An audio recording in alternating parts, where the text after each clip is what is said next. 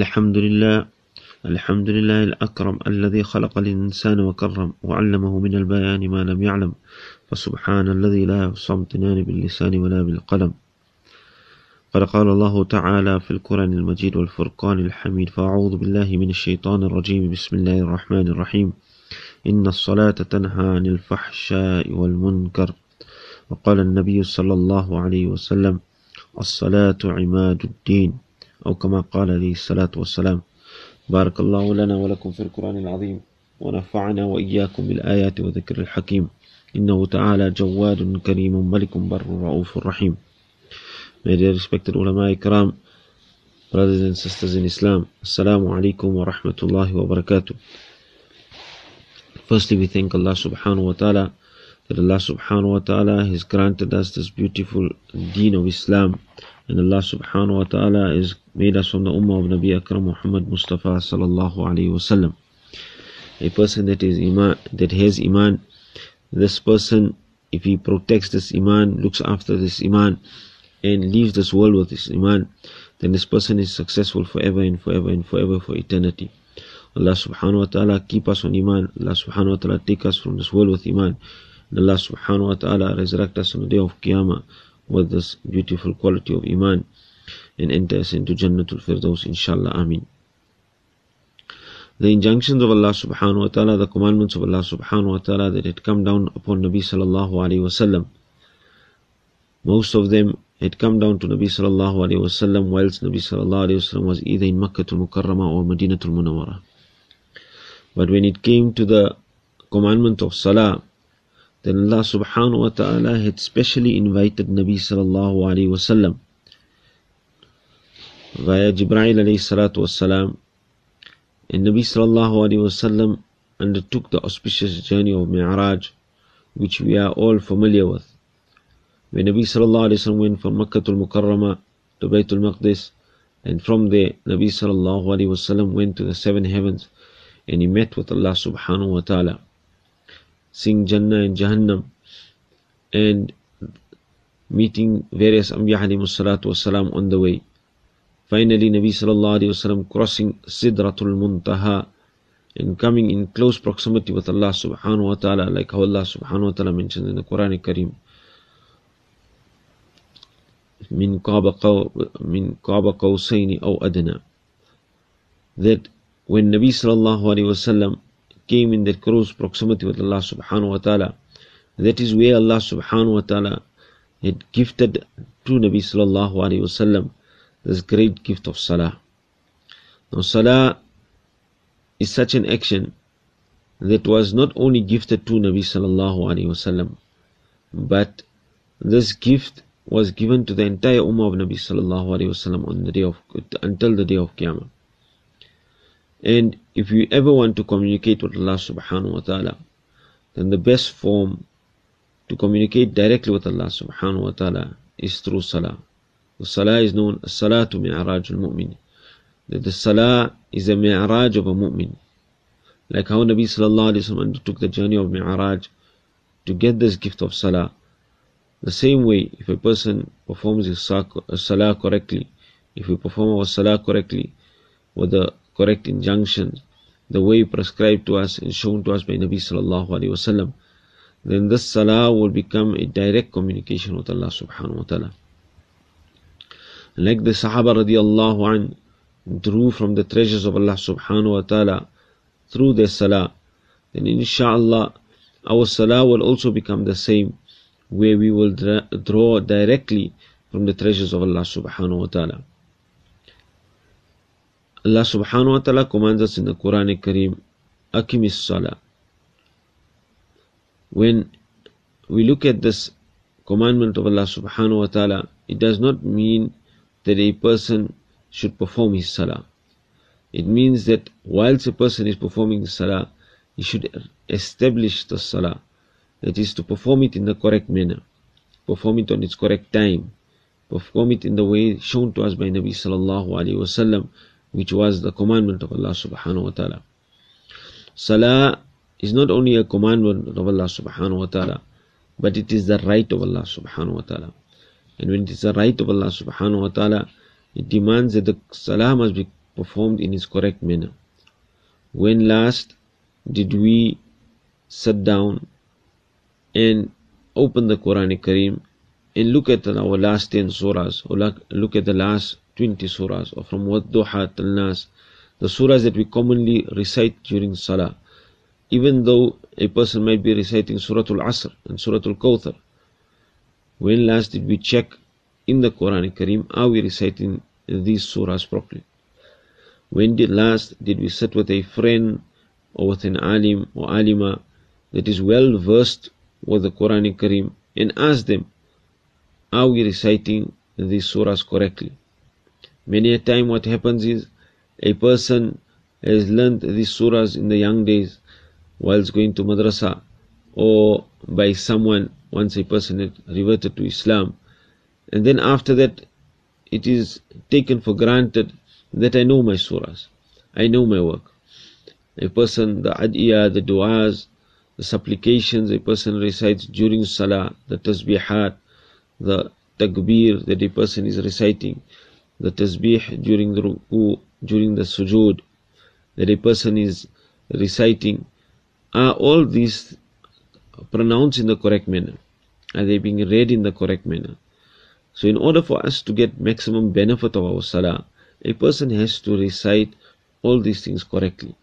If a person does not recite it correctly, then who knows if we are ever receiving any reward for our salah. Instead of making dua for ourselves, a person might be cursing themselves. So we ask ourselves that, is it much of an effort to correct the way that I am reciting? We all commonly know that if a person is baking a cake or making a new dessert, or there's a new gadget on the market, and if we don't know how to use it, or if the recipe is not coming out right, then we generally ask our friends.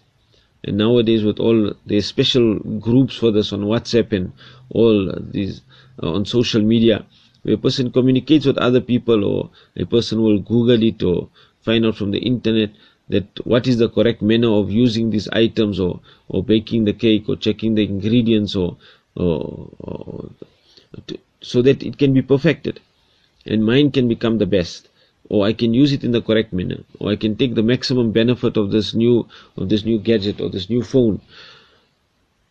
So in order for us to get maximum benefit from other things, we will take out our time, we will spend much time with that, we will ask someone, we will inquire from someone. But when it comes to salah, why are we so negligent with regards to this? Whereas if a person performs his salah correctly, for a male that is to perform his salah in the masjid, if he performs his salah on time in the masjid, then he gets 25 to 27 times more reward than the salah that is performed at home.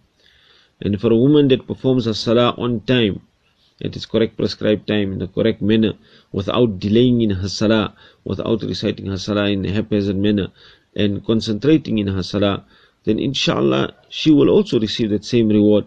Why? Because this is what Nabi Sallallahu Alaihi Wasallam instructed us to do, that for a woman to perform her salah at home, it is more easier for her, and it is more she will achieve more from this, and her chastity will be protected, and Allah Subhanahu Wa Ta'ala will honor her in this way if she does it according to the sunnah way of Nabi Sallallahu Alaihi Wasallam, according to how Nabi Sallallahu Alaihi Wasallam had instructed her to do it.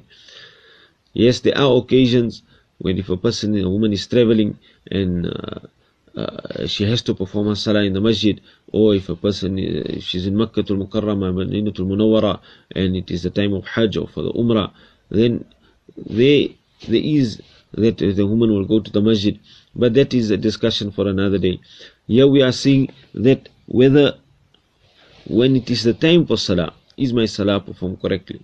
And if a person keeps this in mind, that salah is not only a commandment of Allah Subhanahu Wa Ta'ala, but it's also the right of Allah Subhanahu Wa Ta'ala. In order for us to increase the love of Allah Subhanahu Wa Ta'ala in our hearts, for us to get maximum benefit from our salah, a person should try and endeavor to perform his salah correctly. The conditions of the salah, when last did I go through the conditions of salah, that my clothes must be clean, my sattar has to be covered correctly, tight-fitting clothes will not be applicable, it is not correct to perform it. Sometimes the sattar is covered, but a person is wearing such clothes that has such pictures on it which is not allowed in Salah, or it is not advisable in Salah. And all these things have an effect on the Salah. Like how if a person puts the wrong color icing on a cake, or he puts the wrong topping on the cake, then it does not become attractive to the next person. The next person won't want to even touch that cake, won't want to even taste it. Even though we know that the person that has made the cake has used the best type of ingredients, but it is not attractive on the outside. Similarly, we see many people, or it is noticed that many people perform their salah, but they are performing it in such a haphazard manner, or the clothes that they are wearing is not appropriate for that person when a person comes for salah. A person will take much care if a person is going out on an outing, if a person is going to a wedding, if a person is going to a certain function, that the clothes must be correct. So why don't we take that same care when we are now going to perform our salah, that to wear such clothes that is not tight fitting, such clothes that doesn't have any such logos that will distract other people when they are performing salah, distract our own selves when we are performing salah. Sometimes it is noticed that nowadays with these different types of patterns and logos, a person actually finds a skeleton picture on the print, or a person finds pictures of dragons or these type of things which are totally prohibited for a person to even wear in Salah and out of Salah also at the same time. Why? Because the mercy of Allah subhanahu wa ta'ala, the angels of mercy of Allah, don't even surround such a person with such types of animate pictures that a person is wearing all the time. Then a person questions and asks that why is Allah subhanahu wa ta'ala not having mercy on me? Why am I having all these funny types of dreams and different types of thoughts? Is the effect of the clothes that we are wearing. So imagine if a person has to perform salah with that types of clothes. And then the place that we are performing salah, is it a clean place? It is a place where I can concentrate better when I'm performing my salah. That is why the best place for a person to perform the salah for a male is in the masjid. And a woman should try in her house, to seclude a certain place where a person can, where she can perform her salah in the utmost of privacy and with the full concentration in salah. Like these, there are many conditions before salah. There are many conditions while a person is performing salah. What are the faraid of the salah? What are the wajibat of the salah? Am I fulfilling it? When will my namaz break? When will it not break? When should I make sajda tilawa? When should I make sajda to sahu for making a mistake during my salah? Like this, the correct time, if I perform my salah at a certain time of the day, will my salah be accepted or will it not be accepted? So time to time a person should try, inshallah, to revise these things so that a person can get his salah accepted or her salah accepted in the eyes of Allah subhanahu wa ta'ala, and Allah subhanahu wa ta'ala can make the salah a means of us being protected from different types of vices, like how Allah subhanahu wa ta'ala mentions in the Quran, inna salata tanha anil fahshai wal munkar, that salah is such that it prevents a person, or it will stop a person from doing lewdness and from doing wrong things. Like how in the time of Nabi sallallahu alayhi wasallam, certain Sahaba radiallahu anhu came and complained to Nabi sallallahu alayhi wasallam, and informed Nabi sallallahu alayhi wasallam of a different Sahabi who was performing wrong things, was doing things that was against the commandments of Allah subhanahu wa ta'ala, yet he was coming to the masjid, or he was being in the company of Nabi sallallahu alayhi wasallam. So Nabi sallallahu alayhi wasallam just asked one question: is the Sahabi performing salah? And they agree, and they said in the positive that this Sahabi performs salah. So Nabi sallallahu alayhi wasallam said something to the effect that very soon his salah will be a means of him stopping all these bad actions, and inshallah you will come onto the right path. So like this, inshallah, if our salah is performed correctly, then our salah also will be a means of us from stopping us from doing all wrong things, of breaking the commandments of Allah subhanahu wa ta'ala, and us gaining nearness to Allah subhanahu wa ta'ala. I ask Allah subhanahu wa ta'ala first to grant the speaker the tawfiq or an ability of practicing on whatever has been said, and Allah subhanahu wa ta'ala make it such that we perform such a salah where we can gain directly from the treasures of Allah subhanahu wa ta'ala, and the salah can become a coolness of our eyes, like how Nabi sallallahu alayhi wa sallam said that salah is a coolness to my eyes. وآخر دعوانا الحمد لله رب العالمين اللهم اجعلنا مقيم الصلاة من ذريتنا ربنا وتقبل دعاء ربنا اغفر لنا ولوالدينا ولأساتذتنا والجميع المؤمنين والمؤمنات والمسلمين والمسلمات وآخر دعوانا الحمد لله رب العالمين